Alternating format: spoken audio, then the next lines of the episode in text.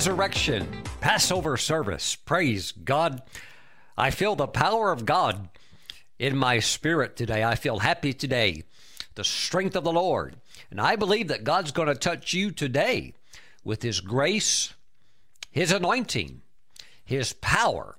And you're going to do the things that God has called you to do. You are going to fully develop into the person that God has destined in His Word for you to be.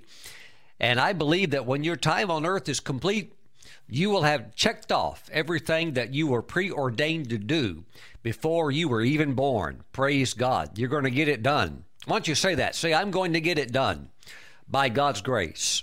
Amen. And that grace today is abundant. We're going to receive the tithes and offerings. So let's look at a verse you probably know by heart. This is John chapter 3, verse 16. You know, we should look at examples of benevolent givers to inspire us. And I don't think we can find a verse that could give a greater demonstration in the world and the universe that would outdo the heart of giving as shown in this verse. John 3:16, for God so loved the world. See, I told you, you know it by memory, don't you? For God so loved the world that He gave. See, there's the nature of God demonstrated to mankind. Remember, this is God giving His Son, God giving to those that don't even love Him. This is God giving a gift to the world that cannot understand or even appreciate the gift. But yet, because of His love, it's impossible to love someone and not give to them. If you love them, giving will just work its way from your heart, through your hand, into their lives. And God loved the world so much. God the Father loved the world so much. He, in other words, loved you and I. We have to make it personal because this is a personal sacrifice that God made. When it comes down to it, really, He did it for you and me. Praise God. Those before us, those after us, those here now. For God so loved the world that He gave. What did He give? An angel? No.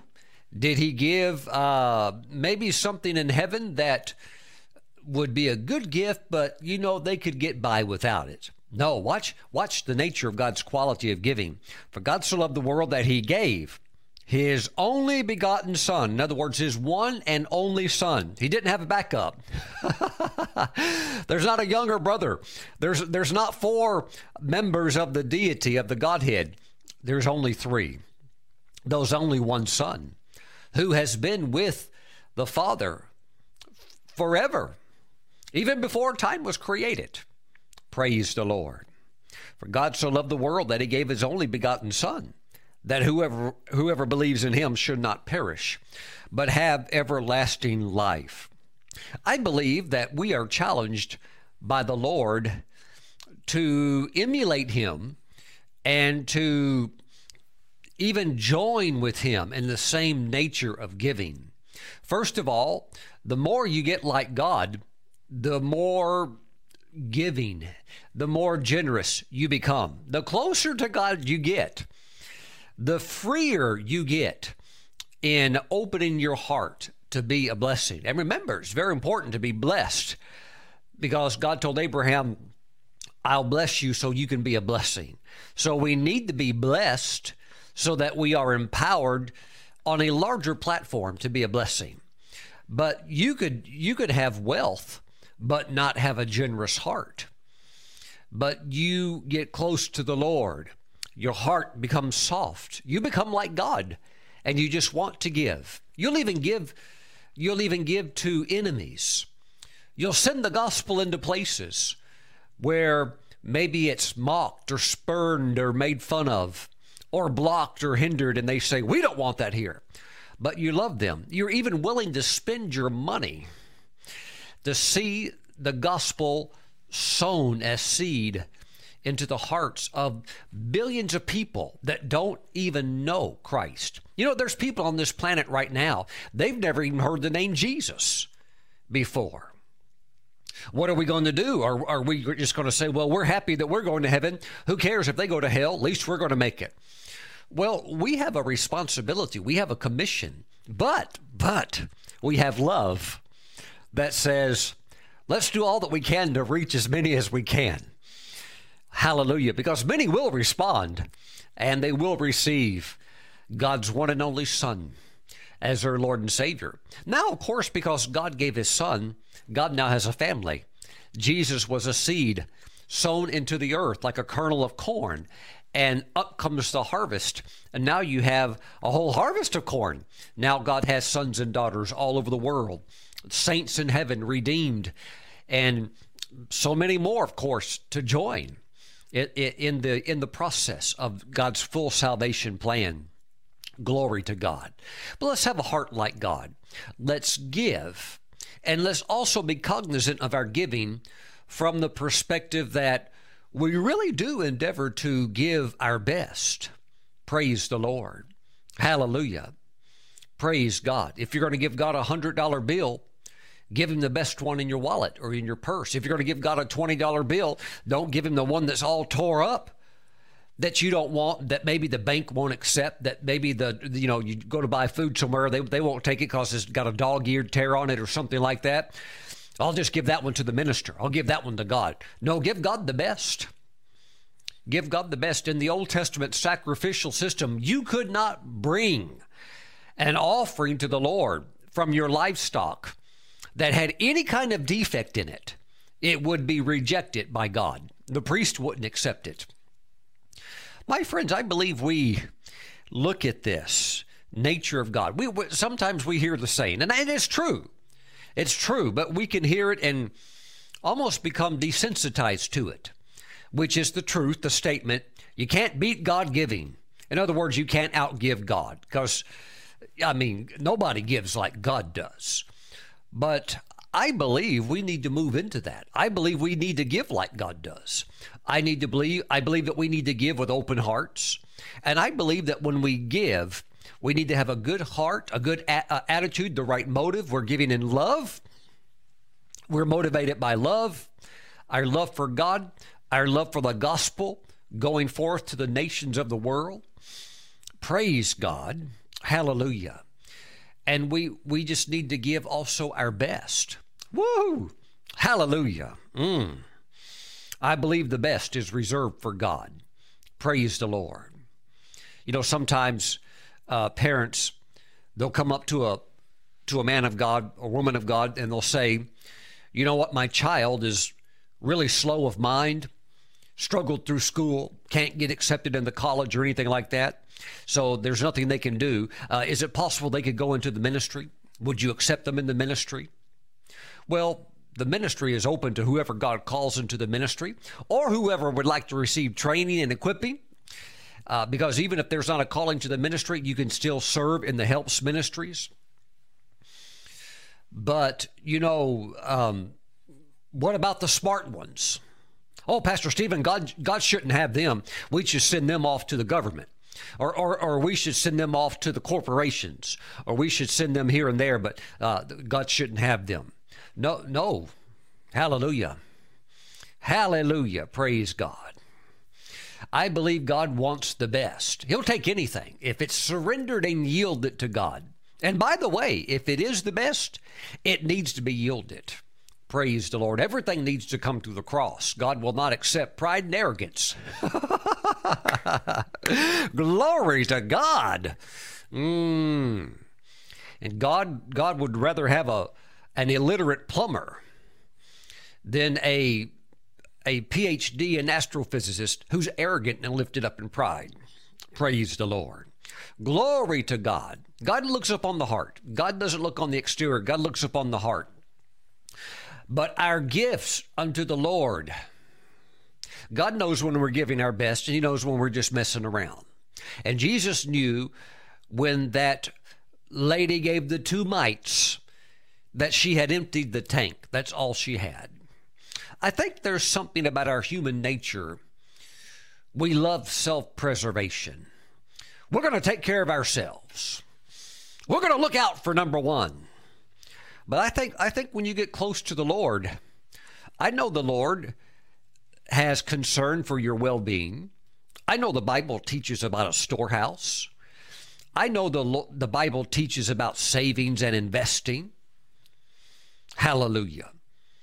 But sometimes for westernized Christianity, a lot of times these things become, in a sense, almost like a god, where people put their trust in it. And if the Lord told them to drain it and empty it, they wouldn't do it. Oh, Pastor Stephen, God wouldn't tell me to do that. Praise the Lord. Praise. Very, very, very interesting. If he did, would you? You know how you break that? Well, Pastor Stephen, I don't think I could. At least you can be honest. If you couldn't do it, you could at least be honest. Pastor Stephen, if God told me to drain my savings account, I don't know if I could do it. Let me tell you how you break that. It's a love of money. It's a trust of money. A lot of Christians, they have it. They don't think they do, but they do. Pastor Stephen, how could I break such a thing? Give. Just give until you break that. Hallelujah. Well, Pastor Stephen, that's my security. That's my savings. Praise God. I'm not saying you shouldn't have a savings or things like that. There's a biblical principle for that.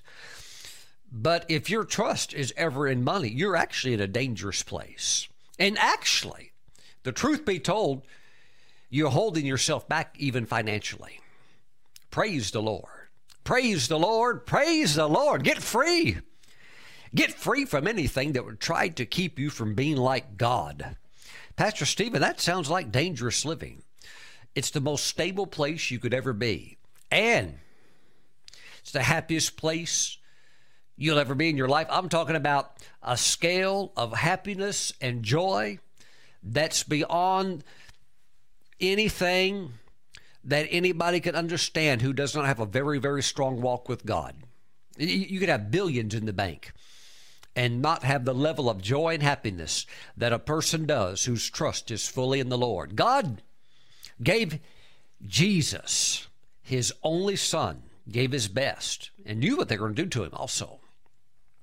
But he knew that if he gives his one as a seed, also because of love for you and I, there would be a harvest, and we could have a way of getting back to God because we were separated from our awful sins. Praise God. Aren't you glad that God gave his son, that he was willing to do that? And now, on Resurrection Sunday, all over the world, Christians celebrate Christ, our risen Lord. And it all happened because God the Father said, I'm willing to give my very best. Praise the Lord. Perhaps the Holy Spirit's moving on your heart today to do something that would be an evident symbol of your best. Pastor Stephen, I've got a lot of comfort in that. That brings me a lot of security. That's between you and the Lord as to where your true security is at. Hallelujah. But if you give when the Holy Spirit leads you to give, you'll be the most financial stable person on your block, on your whole street. Praise God. God will never let you go under. God will never let you hunger. God will never let you do without. You'll always be blessed. You'll always have an overflow. Praise God. Glory to God. I'm trying to dismantle a little bit of some of the strongholds in Western Christianity. You want to see the New Testament gospel from a global perspective, from God's eye perspective. That's why it's good to travel. And I've traveled with my wife and I. We've been all over the world, been completely around the planet, been all over this big, beautiful world. And you see the strengths in the church globally. You also see areas that could be developed more. Praise God. Hallelujah. One of the weaknesses of the Western church is to trust in money and act like you're actually not doing it. Well, freedom today. Hallelujah. Hallelujah. This is not me trying to talk you out of something. I'm trying to talk you into being like the Father. Praise God. Where you would actually give your best. Praise God. This is what I believe. That what we put in to our Christian experience is exactly what we get out of it And if we give God our best, He knows it. He knows it. He'll give us His best. But if we hold back and we reserve the best for us, God sees that, and He'll hold back His best. He will. But if we open our hearts fully, then He'll open His heart and His hands to us. Praise God. Father, as the tithes and offerings and the offerings as well are received into your house today for the preaching of the gospel to all the earth, we thank you, Father. Bless your people, that they be like you in their giving out of love, and also cognizant that they are giving their best. Now, Father, we thank you. We thank you in Jesus' name that you supply us with never-ending supply. We thank you, Father God, that in your economy, there's no end of supply. We thank you. We tie into your eternal, heavenly, divine supply. Thank you. We incorporate your style into our actions, and we grasp with you in union your behavior and your conduct expressed through us. Thank you, Father. We thank you that you see, you reward, and you honor, and you lift up. In Jesus' name, and around the world today, we all say, amen. If you want to mail in your tithes and offerings, please send them to Stephen Brooks International, P.O. Box 3456. Again, that's P.O. Box 3456. Our city is Mooresville, M-O-O-R-E-S-V-I-L-L-E. We're in North Carolina. Our zip code is 28117. If you want to bring the tithes and offerings in safe and secure online, you can do that. It's available 24/7, 365 days a year. Please go to the ministry website. There's a link on the homepage, stephenbrooks.org. You can click on the link that says Tithes and Offerings. It will come directly into the ministry storehouse. That way the Word of God is fulfilled. There will be meat in the house of God, food, provision. We might continue to do this great work of fulfilling the Great Commission. I can't do it by myself. I need your help. We are privileged to be a part of this great end-time move of God's Spirit. Let's flow with God. Hallelujah. We're going to cross over one day. And because we're living like this for the Lord, there's going to be a lot of shouting and praising. Hallelujah. Let's give God our best, all out. We don't get a second take. There is no reincarnation. It's once and done. Hallelujah. Let's leave nothing on the table. Let's give God our very best. So, Father, bless your people. Bless your people. In Jesus' great name, amen. Hallelujah. And I see God touching your finances. I see God responding to your actions. I see God responding to your actions based upon John 3:16. Praise God. Amen. Let's jump into today's resurrection message. This will be found in Romans chapter 5. Praise the Lord. Hallelujah. Romans 5, we're going to pick it up today in the classic verse, verse 17. And let's pray. Heavenly Father, we thank you for your word, that it is alive. It's alive with power. Father, today we ask that you would feed us, that we would feast on your word and receive nourishment and strength from the anointing that's contained within your living word. Now, Father, we thank you. We thank you for the ministry of your Spirit being dynamic in its working in our life. In Jesus' name, amen. Praise God. Romans 5, and of course, the book of Romans, written by the Apostle Paul, is the greatest teaching in the New Testament. It's the greatest teaching book in the entire Bible. See, when you read the Gospels, Matthew, Mark, Luke, John, you see the ministry of Jesus, an overview of his life. You see the end of his physical life. You see him resurrected.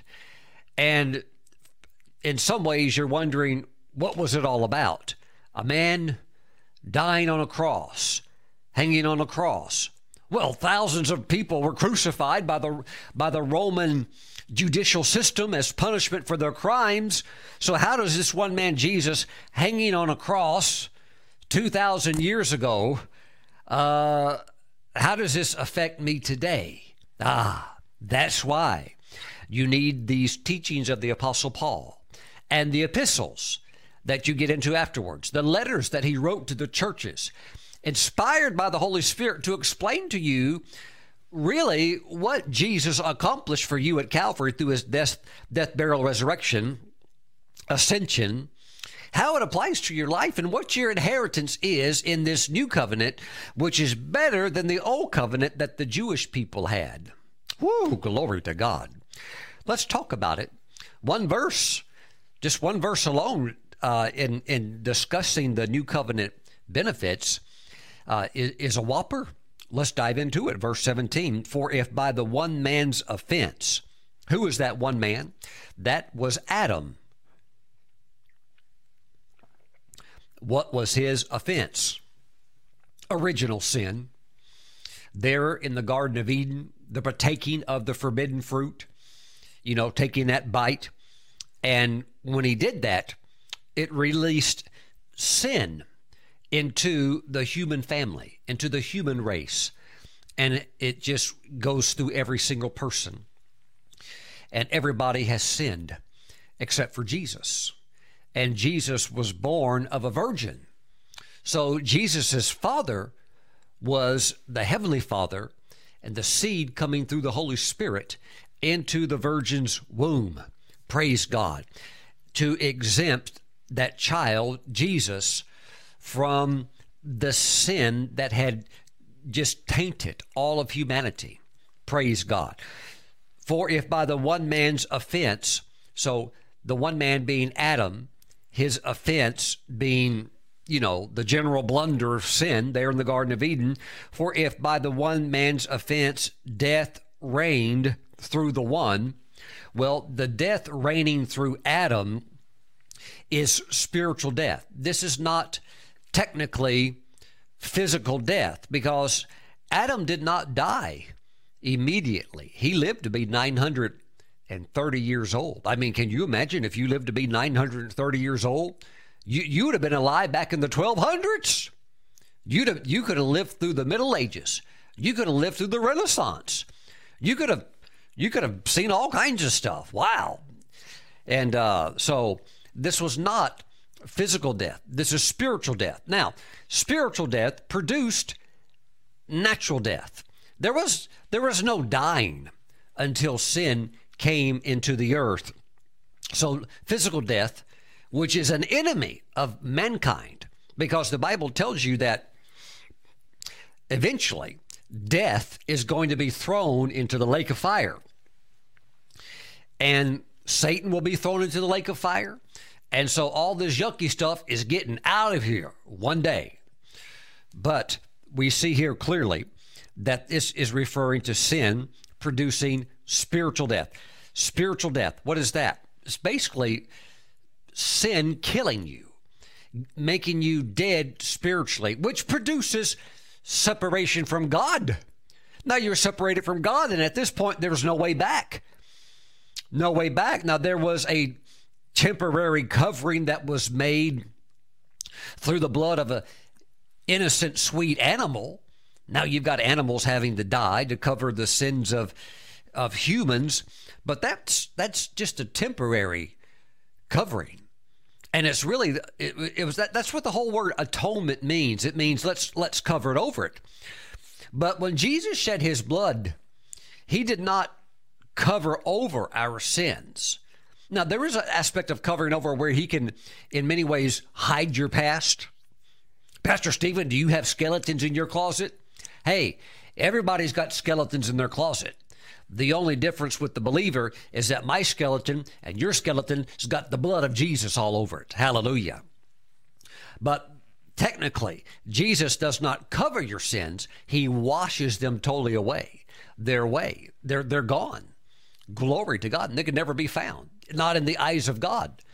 Praise the Lord. Thank you, Jesus. So if by the one man's offense, Adam sinned, death reigned through the one. In other words, spiritual death introduced now into the human family. Much more those who receive abundance of grace. You know, here's the thing.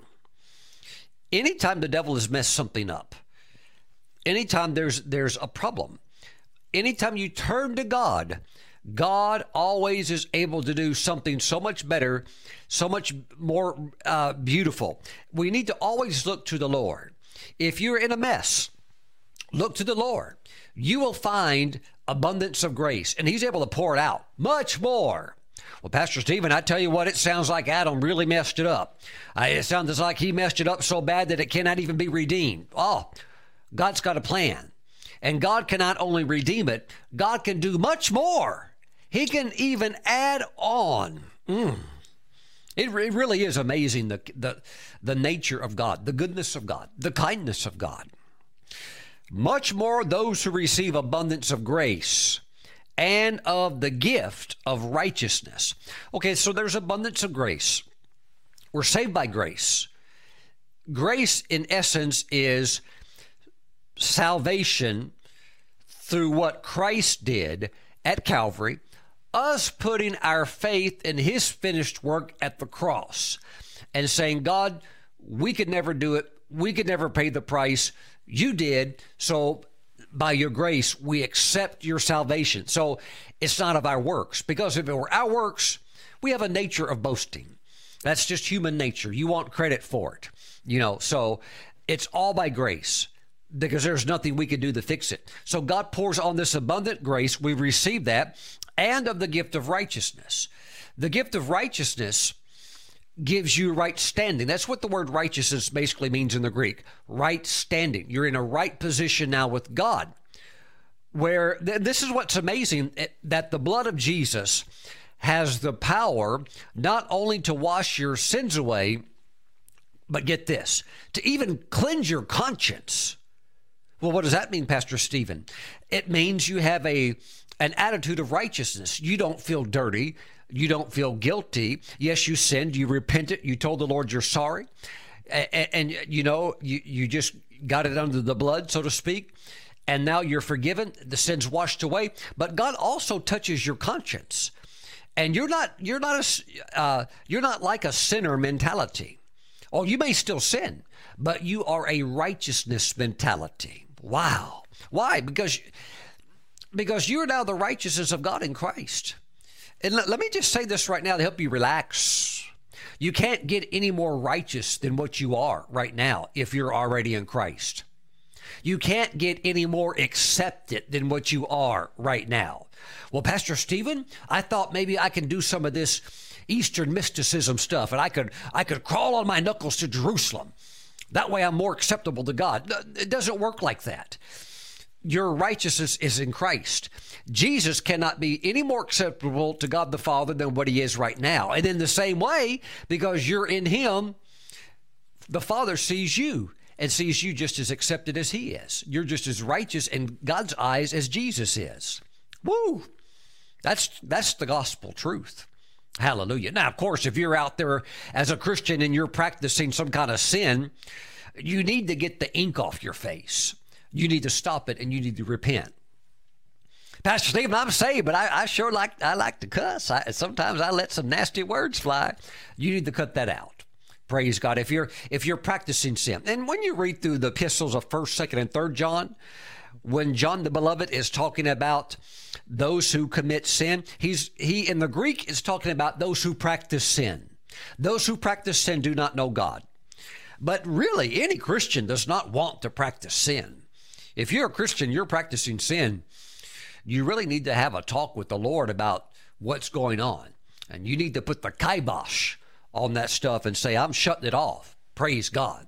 Praise God. Hallelujah. Righteousness, right standing. And of course, if you are struggling with something, you need that righteousness to pull up out of it.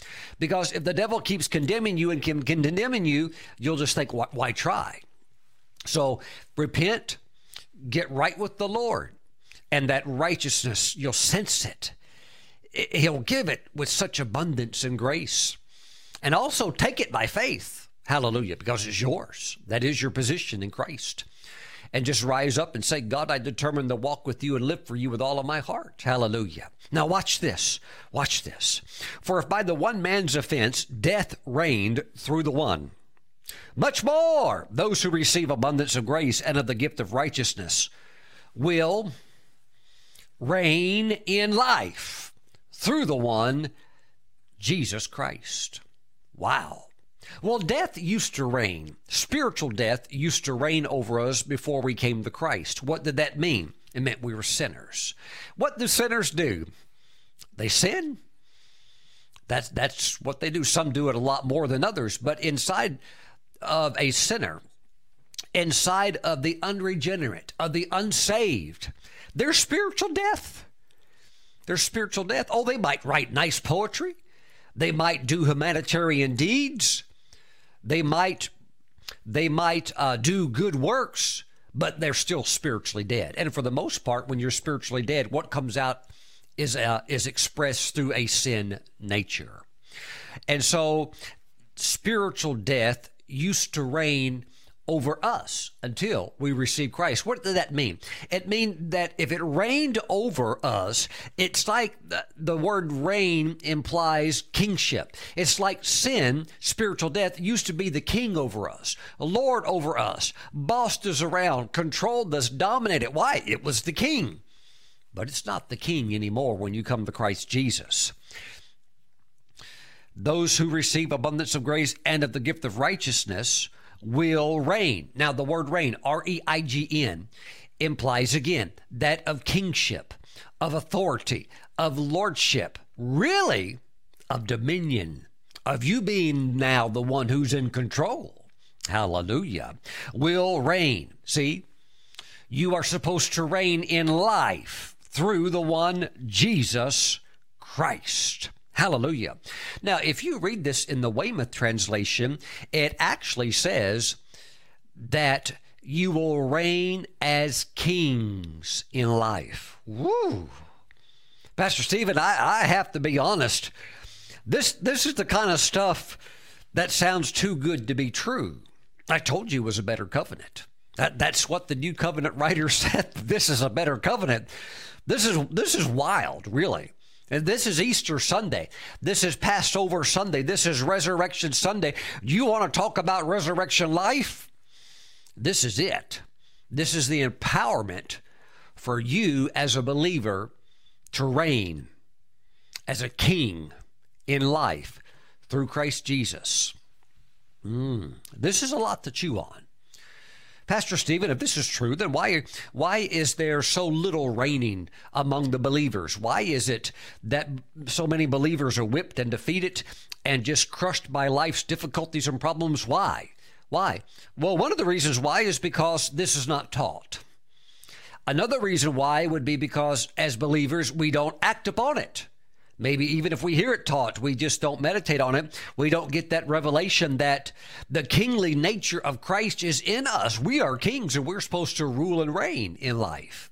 And so without that understanding, we actually go through life, not as a king, but we go through life subjugated and defeated by all kinds of problems and all kinds of the world's circumstances. And we don't know that really we're supposed to be having dominion over what is our area or sphere or our area that we're supposed to reign over. Praise the Lord. Glory to God. Now, it says you will reign as a king in life. As a king in life. This is what a lot of people think. Well, even if they read this, this is what they think. Yes, Pastor Stephen, one day. See, already, can you tell how they're putting it off in the future? One day, Pastor Stephen, when Jesus comes back and his feet touch down on the Mount of Olives, he's going to set up the millennial reign, the 1,000-year reign. And we're going to come back and we're going to rule and we're going to reign with him. And we're going to have chicken and mashed potatoes with gravy. And we're going to have a big feast and we're going to rule the whole planet with Jesus. Well, there is the millennial reign of Christ. There will be Jesus sitting on a literal throne in Jerusalem, reigning over Israel, reigning over the whole world, the 12 apostles reigning over the 12 tribes, and those who have earned their stripes, shall we say, will be given designated areas of the earth, even nations to rule over. It's going to be very, very exciting.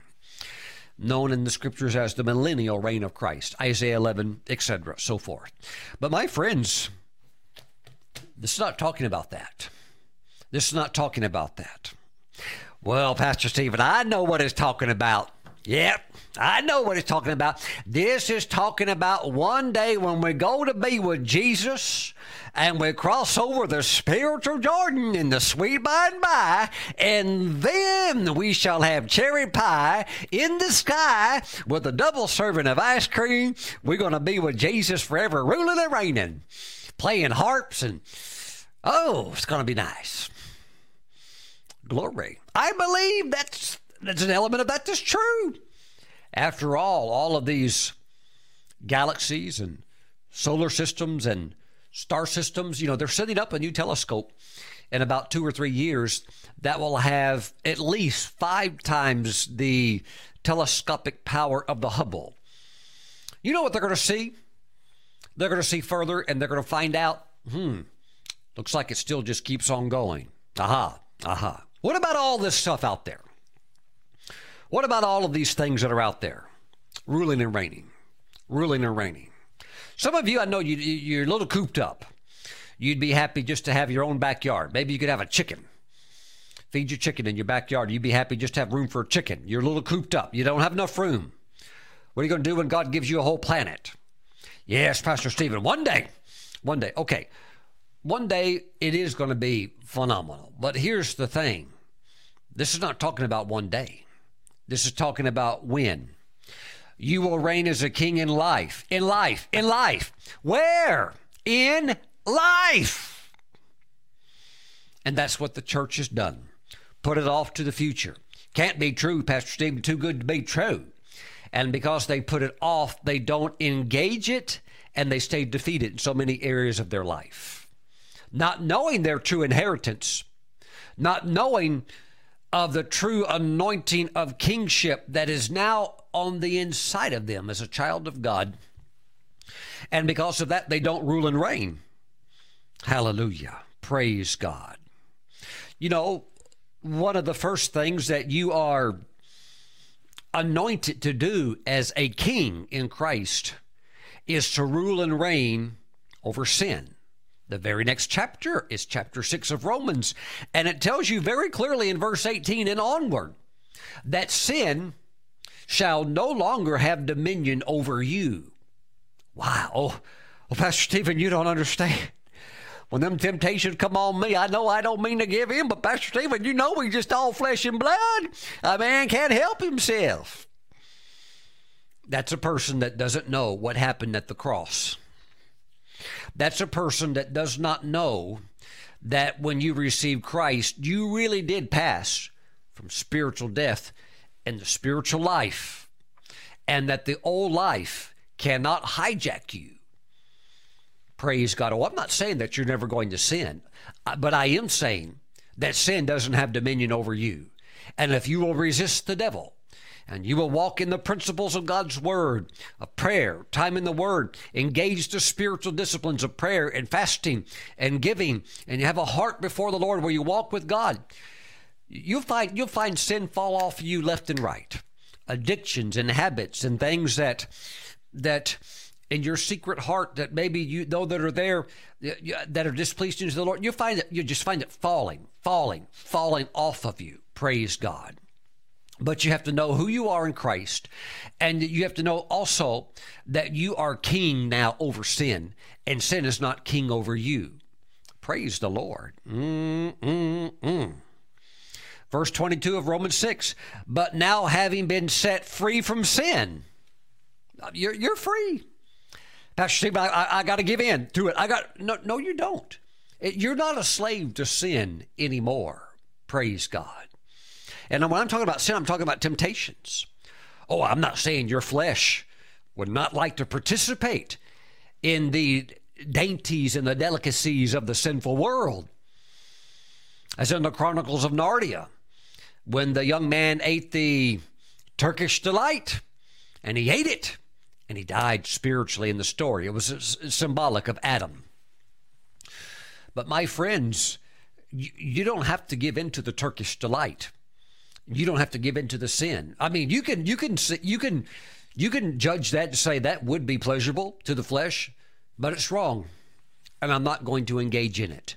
And you will find, as you stand on the word and exercise your kingly authority, that sin can't dominate you. Praise God. Doesn't mean you're not going to make a mistake. Doesn't mean that you're not going to sin. But you will find out that instead of losing, you'll start winning in this area of temptation and sin. Praise God. Can you say amen? Woo! Oh, glory to God. Think about that just for a moment. That's very, very important for your interior well-being. Praise the Lord. Glory to God. You will rule and reign as a king in life. Where? In life. On this planet while you're here now. Praise the Lord. You'll rule over sickness and disease. See, your body is your realm. You're the king over your body.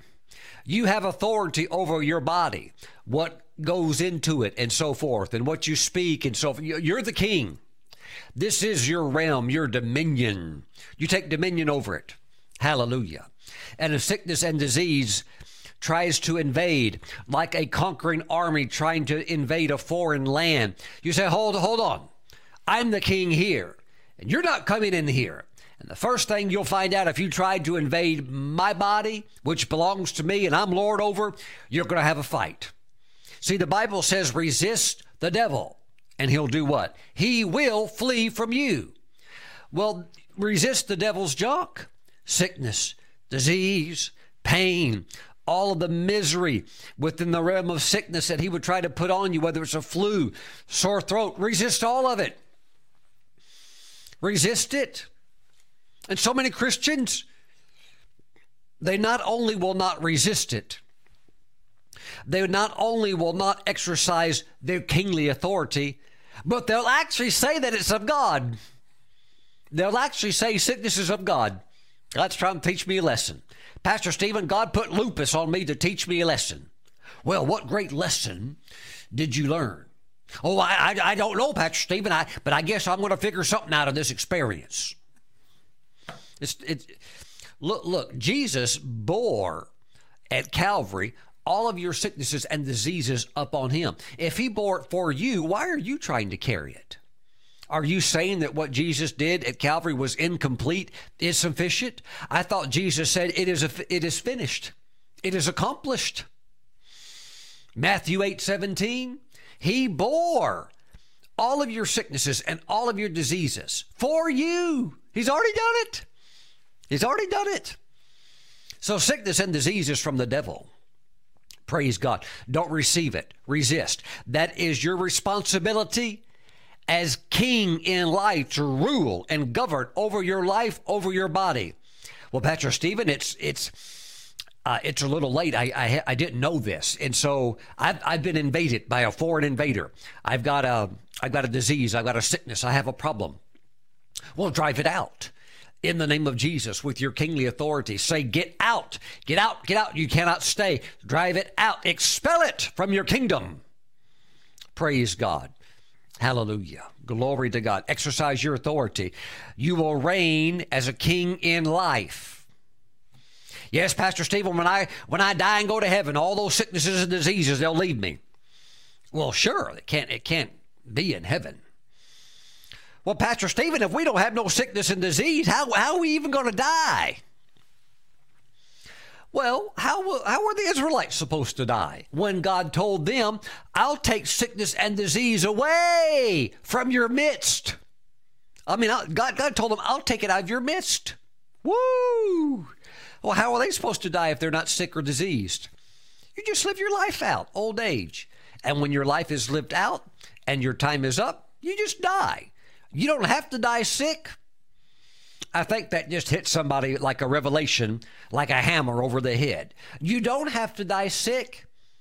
You don't have to die curled up in pain. Ah! No. You can just live your life out.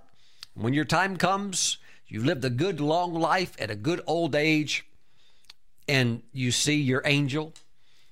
You say, it's time to go. Hallelujah. You tell your family, goodbye. I love you. See you on the other side. And you go to be with the Lord. Praise God. Hallelujah. Reigning as a king in life, reigning in your domain, governing over your domain. Praise the Lord. Reigning as a king in life, as a king in your financial area, your finances in order. Praise God. Well, Pastor Stephen, I've got a mess.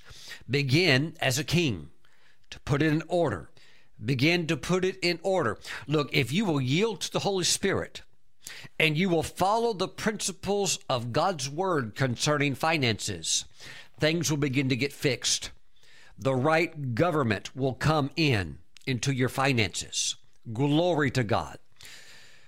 Do you know what really the difference is between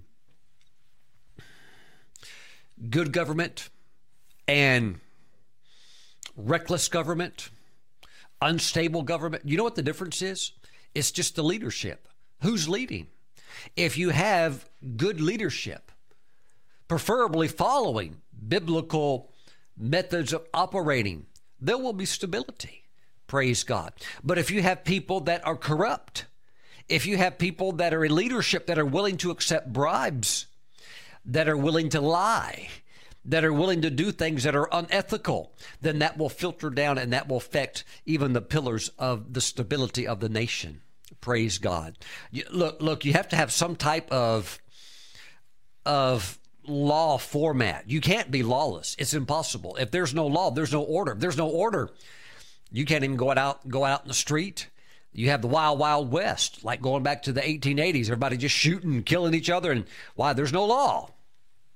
You have to have law. If you're going to have law? What's going to make right? What makes wrong? You have to bring it down to some code.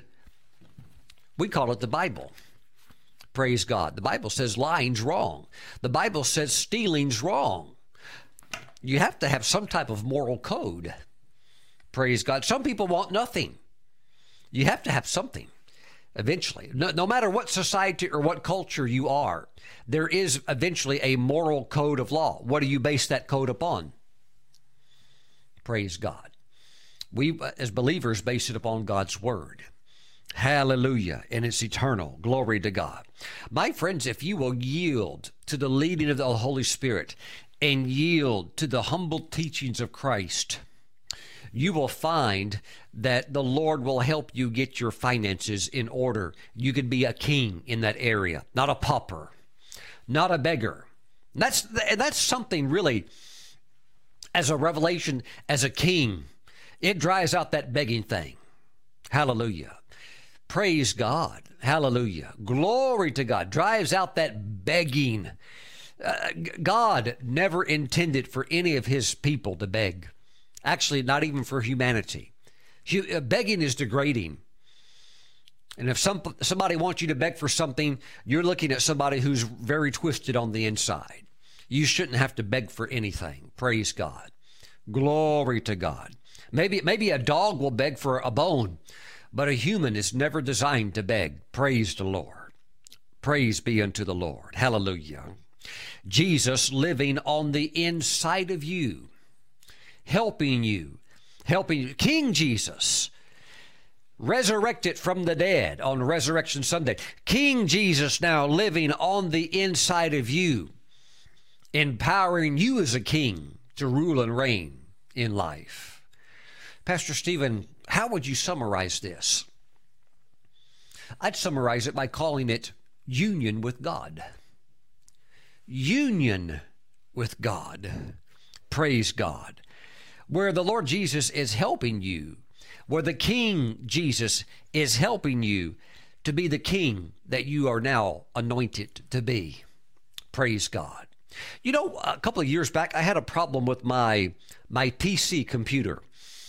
And, you know, the software was goofing up. Actually, it was the hardware. I mean, I just had all kinds of problems with it. So I called the manufacturer. They put me on the line with the tech person. And they said, if you give us permission, we can come into your computer and we can fix your computer from remote location. I said, you could do that? Now, this was years back. Now this is common knowledge. But I said, you can do that? They said, yes. And I said, well, I give you permission. And so the person said, well, just take your hand off the mouse. Don't touch the keyboard. Don't do anything, but you'll be able to watch everything on your monitor because I'm going to go into your computer and I'm going to fix it for you. So this person began to go into my computer, going into the, all the files, doing all kinds of stuff, fixing all kinds of things. And after about an hour, he fixed it. He really did fix everything. I said, where are you located at? He said, I'm in India. So I'm in America. He's in India. He's on the other side of the planet, but he came into my computer and fixed all of my problems. Jesus, King Jesus, you, I see you with the crown, anointed with kingly anointing. You coming in now to union with God. Why? He lives in you. This is something the Israelites under the old covenant never had. They had God with them, and they had great miracles, and they had great victories. But this is beyond God with you. This is God in you. This is union with God. King Jesus living on the inside of you, and now coming into you to help you fix your problems in life. Just like that guy could come into my computer for 1 hour and he fixed it. Jesus now coming on the inside. If he's there now by the Holy Spirit, if you will yield to him and if you will follow his principles and if you will humble yourself, he'll help you fix all of your problems and you'll reign with such beauty as a king in life. That others, oh no, they can't see you wearing a crown. I'm not saying that, you're going around with a crown on your head, but the results are nevertheless the same. You are ruling and reigning, and the results are evident. Your life is in order. Your life is beautiful. Your life is not perfect, but King Jesus is in your life and is evident. And because of that union with God, that kingly anointing's all over you. Praise God. And you come into situations and you begin to govern. You begin to bring order. You begin to bring wisdom and you release the kingly anointing of Christ wherever you go. Aren't you happy today that this is Resurrection Sunday? That if Jesus had not come out of that tomb, verse 17 would not be a reality, but he did. I've been to the tomb. Maybe not the exact tomb. They're not really sure. But nevertheless, it's a great example. And then again, maybe it is the real tomb there in Jerusalem. But my friends, nevertheless, he left the tomb empty. He was raised up, resurrected from the dead, and then the ascension. See, it's very important that he ascended. Wow. You have to understand, before Jesus came to the earth, God incarnate, a man, in God, in a man. Wow. I mean, it's a mystery. But you have to understand that before Jesus left glory, left the realm of eternity, and was born as a baby. Wow. Before he ever left, he was with God forever. Well, Pastor Stephen, when was God created? God was never created. God has always been. Now, the earth has been created. Time has been created. But even before time, God was outside of time when there was no time. He's always been Father, Son, Holy Spirit. So you have to understand that when Jesus left heaven and came to the earth, he left the Father from being there all the time. That's why he was praying all the time, to maintain that relationship, but he had left. And so when he went back, when he was resurrected and ascended, he went back to that position of being seated there at the right hand of God, because he had vacated that position for 33 and a half years. So he went back to that. That must have been a very, very special day. Oh, praise the Lord. But my friends, you have to understand that the King Jesus is now living on the inside of you, and his lordship, his dominion over all, he wants to express it through your cooperation with you in the earth. Praise God. Glory to God. What a day. What a resurrection day. Hallelujah. I see a crown, a regal crown. on your head. See, I know who you are in Christ. Hallelujah. You might make $7 an hour, but I know who you are in Christ. You may make $700 an hour. It doesn't matter. I know who you are in Jesus. You're King. Glory to God.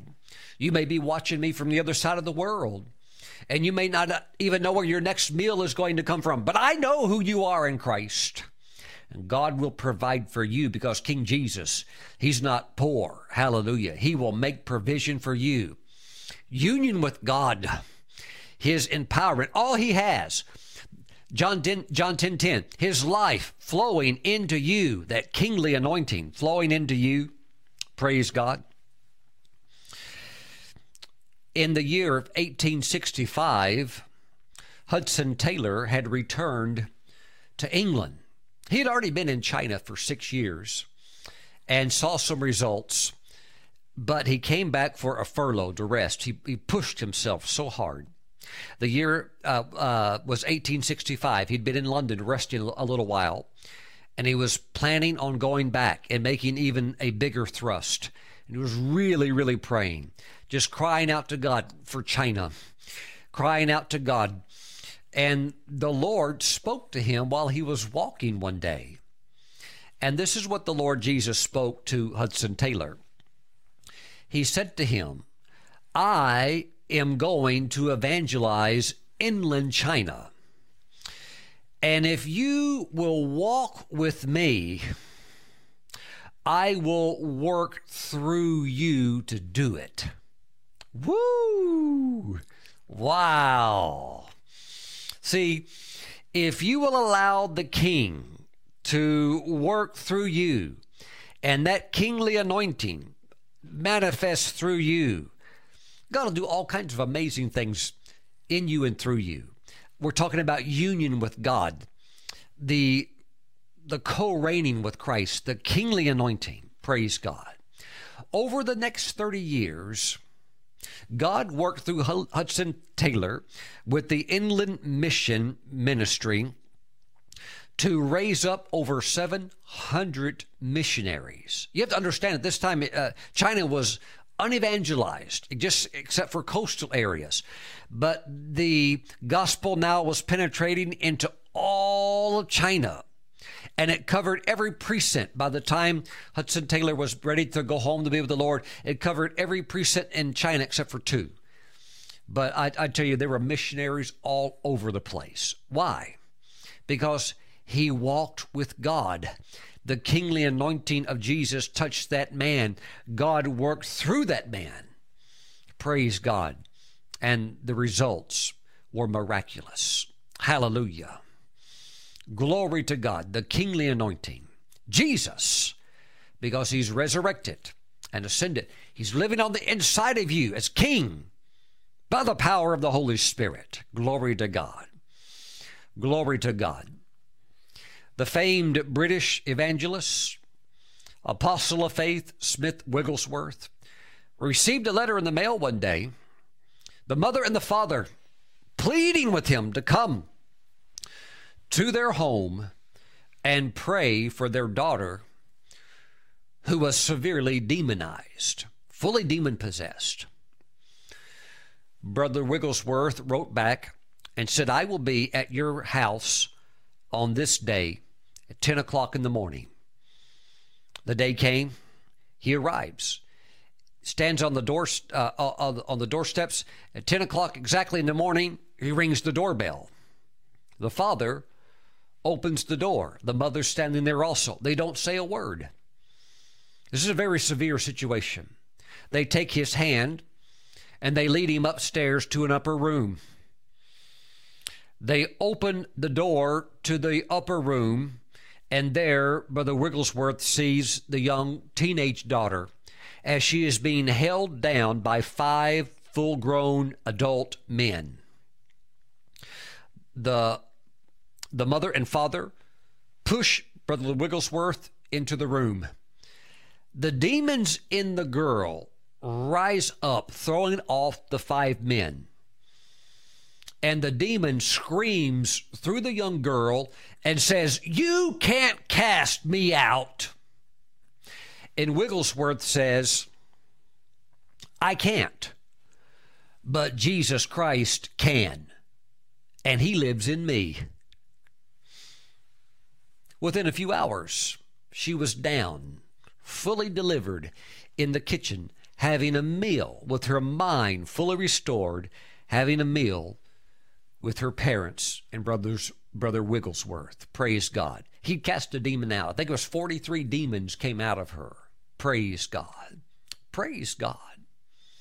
I believe if you'll connect with Jesus as King today, raised from the dead, living in you by His Spirit, knowing that He has authorized you to rule and reign as a king in life, in the life that He has for you, you yield in your life to the plan that He has for you, and you tapping into this union with God, I believe as you yield and surrender your life, you'll be the happiest person on the planet, that God will flow through you with great power.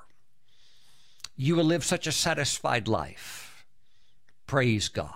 And this is the potential that lays before you today. Glory to God. So you need to begin to govern and rule. You need to make kingly decisions. You need to choose to serve the Lord with all of your heart without any reservation, fully abandoned unto Him, ready to respond to the Master's call. Hallelujah. Glory to God. I see God raising many of you up to work the works of Christ. I see callings being released. I'm not saying go quit your job, but I'm saying be prepared for the assignments of God to be released into your life. Be prepared to receive marching orders from heaven. Glory to God. Hallelujah. There's a lot of work to do. And a big planet. Hallelujah. Now, there's many of you that you're called into the financial arena because you're going to be end-time financiers. But you're going to have to work with the King. You're never going to get there on your own. I don't want to be the one to break this to you, but I probably should. You're not smart enough. You're not witty enough. You're not brilliant enough. You need His help. You need His help. And without His help, you're never going to get there. Praise God. But if you'll yield to Him and say, King Jesus, take me into the kingly financial anointing, He'll come with you and He'll work with you and He'll walk with you. But you have to be willing to walk with Him and do it His way. Praise God. Full surrender today. Are you ready? On Resurrection Sunday, that the power of the resurrected Christ might flow through you and the kingly anointing be manifested in your life. Lift up your hands. Father, I pray for your people that as they yield their hearts to you, they cry out from their hearts and say, oh God, fill me with your Spirit and your power. Hallelujah. Lord God, I choose to walk in unity, in unison, in communion with you. Now, oh God, empower me and let your kingly life touch me, that your kingship anointing flourish in my life, and I begin to govern and reign with your power as a king in life. I receive it now. Lift your hands. I receive it now in Jesus' name. Take it by faith. Take it by faith. Glory to God. Woo! I see you as a king. Glory to God. Hallelujah. Let's take communion together. That's a weighty scripture, Romans 5:17. That's a weighty scripture. You will reign as a king in life. Start doing it now. In Christ Jesus. Start doing it now. Ruling and reigning in Christ. Glory. Glory. Doing it His way. Glory. Humble yourself under the hand of the mighty God, and He will lift it up. He will lift you up. Glory to God. Give God your all. Give God your best. Hallelujah. Now, Father, we thank you. We thank you for this bread and this juice. We consecrate it. This is now the holy flesh and the blood of Jesus. Father, we know that when we look at it, it still looks like bread. It still looks like juice. But in a divine mystery, it is now the flesh and the blood of our Savior, and we receive it. So, Father, we thank you for the body of Jesus, that his kingship anointing touches us, and we are kings. We are kings.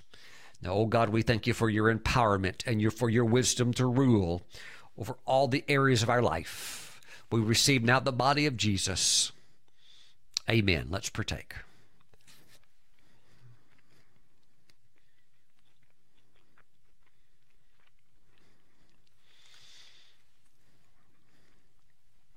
Glory to God. Glory to God. Get ready, get prepared for the glory rushing into your life. The kingly anointing. Hallelujah. Woo.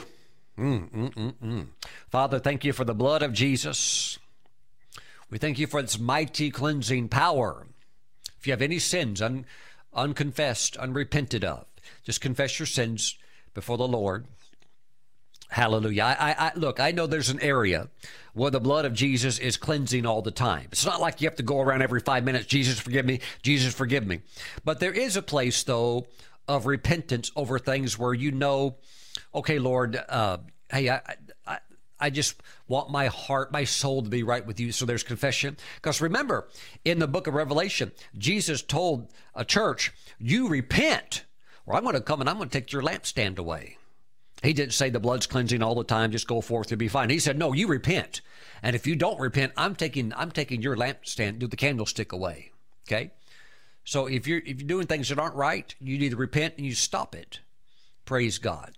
And let the blood be applied. It will cleanse all sin and will establish you in that place of righteousness, clean conscience with God. Hallelujah. Father, we thank you that as we drink the cup, the blood of Jesus, we thank you that we have confessed our sins, and we thank you for right relationship with you and a breastplate of righteousness. We give you praise.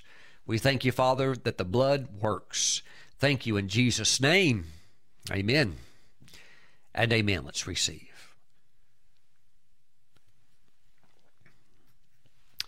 Praise the Lord.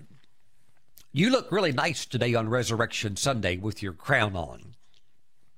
I look forward to seeing you back next time. Keep your crown on, by the way. It looks really good on you.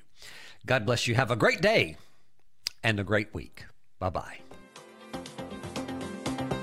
For more information about the ministry of Apostle Stephen Brooks, visit our website at stephenbrooks.org.